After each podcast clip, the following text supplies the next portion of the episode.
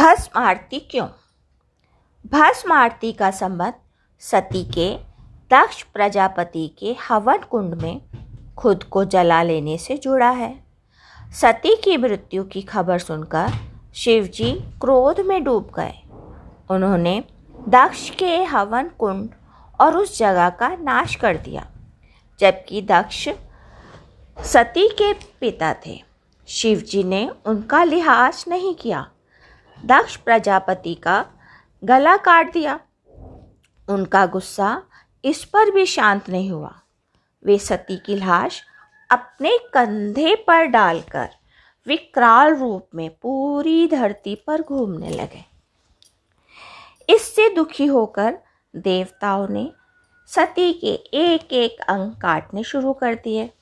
उन्होंने सोचा, जब सती का अस्तित्व नहीं रहेगा तब शिव जी अपने आप शांत हो जाएँगे।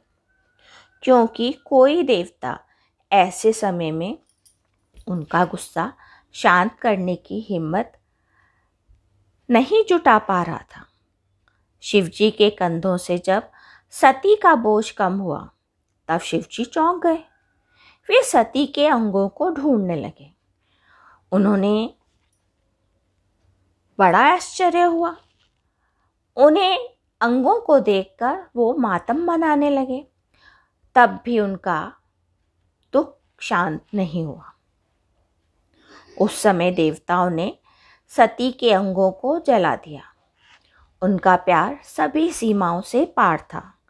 तब शिवजी उस भस्म को अपने शरीर पर लगा लिया।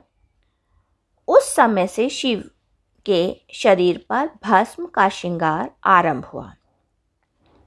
शिवजी का अपने शरीर पर भस्म लगाना उनका सती के प्रति प्यार झलकाता है।